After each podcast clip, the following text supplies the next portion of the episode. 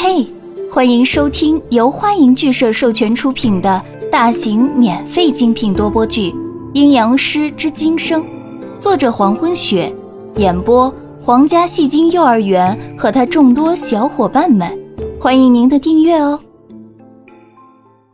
第一百四十六章，敷衍我。见宋子阳妥协，离人唇边的笑容一时之间突然绚烂起来，妖美的不可方物。重说。我宋子阳永远都不会离开你。宋子阳重新说了一遍，声音死寂低沉。正当话刚说完的时候，宋子阳身体突然一震，啊的惊叫出声。离人在刚才趁着宋子阳说话的功夫，含住他的耳垂狠狠地咬了一口。宋子阳。离人放开宋子阳的耳垂，唇角的笑容妖邪万分，淡紫色的眼眸有了一丝的喜悦。他靠着宋子阳的肩头轻轻地说着，记住你说的话。天刚刚亮起，市区北大街上还没有过多的行人。一个穿着黑色立领衬衣的男人在街上不紧不慢地走着，冷峻的表情有很深的线条感，黑色的眼眸深处闪着浅褐色的幽光，眼神平静。高大的身材笔直地走在大街上，周身散发着冷静的气势，看起来绝不慌乱、迷茫、迷乱。他是江涛，但现在他是足桑。刚刚学会控制这具身体，本以为把江涛的意识压住就会万事大吉，可是没有想到的是，江涛的潜意识这么惊人。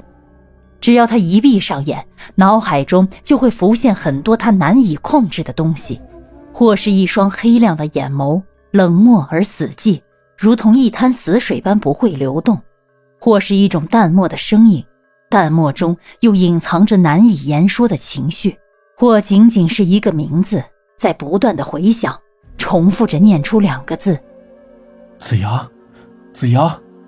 用过那么多具身体，唯独这具是最麻烦也是最让他头痛的。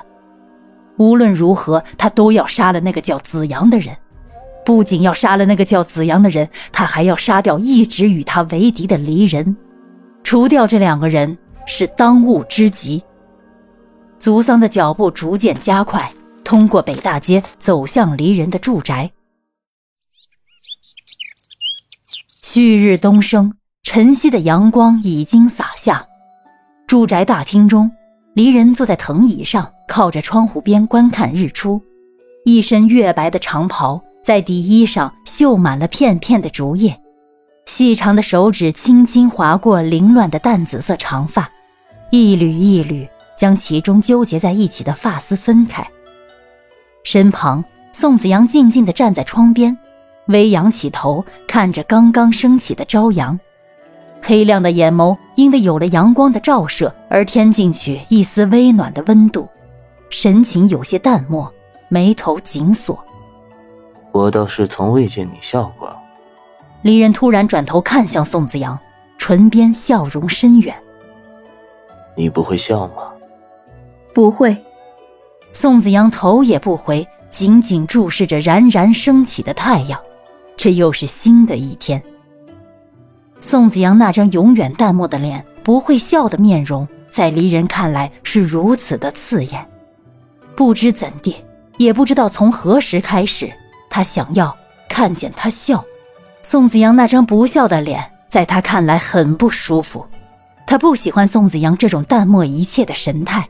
总觉得看了之后会莫名其妙的烦躁，心神不宁。宋子阳越是不笑，他就越是烦躁。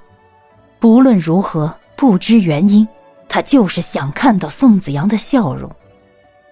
梳理发丝的手一停，从发丝中撤出，对站在身边的宋子阳说道：其实当日……宋子阳终于转过头，注视着离人，等待着他的下半句话。离人的淡紫色眼眸妖邪流转，但却是少有的暗淡，接住刚才还没有说完的话，继续开口道：我的确不知你还是离人的话说到这儿，眼眸的光变得更加暗淡，最后别开头去，不再说下去。宋子阳的表情依旧是淡漠，一句话也不说，随即转身离开。你去拿，你说过永远都不会离开我的。离人立刻伸手抓住宋子阳，淡紫色的眼眸瞬间变得明亮。